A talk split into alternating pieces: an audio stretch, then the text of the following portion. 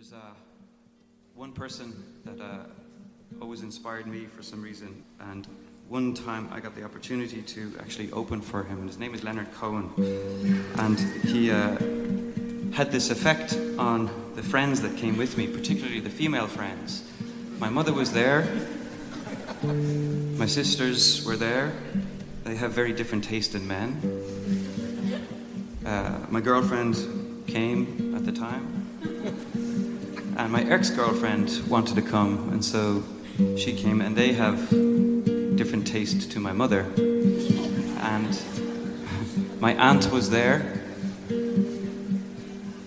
And one thing happened at the end of the evening, which was they were all completely in love with Leonard Cohen. And I saw this situation arise where they were just, they were really just mesmerized by this magical human being, you know, that they were watching on stage. And I remember thinking to myself, wow, it must be tricky if you see somebody that has that much of an effect on you and you, you feel like you're totally in, in love with them, and then you have to go back to your man. به پادکست جووه گوش میکنید. There's a look of hunger in a woman with heat. It's enough to lift an old man from his knees. Like the piece of a puzzle he's been looking for. He was leaning to dying, he's coming back now for more. The look of a woman when she gets to love. من اما خوب به یاد دارم آن روز که جلوی کاف سیگار می کشیدیم، پیرمرد رهگذر زیر لب چه می گفت؟ یادم باشد داروهایم را بگیرم.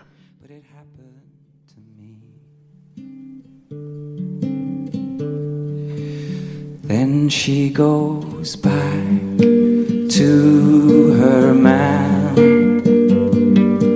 back to her man, back to, back to her.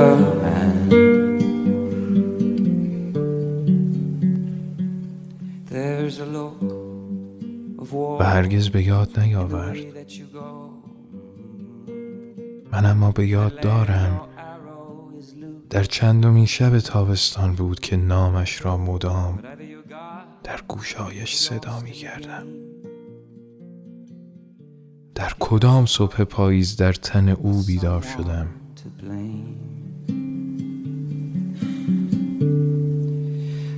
There may be nothing above the arc of love, depending on who you dream. او رفت و هرگز به یاد نیاورد.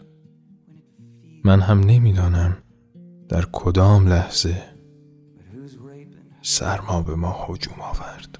Then she goes back to her man,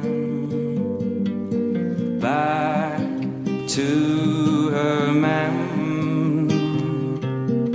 back to, back to. آهنگ بک تو هر من رو شنیدید از دیمین رایس بر روی متنی از من. She goes back to her man.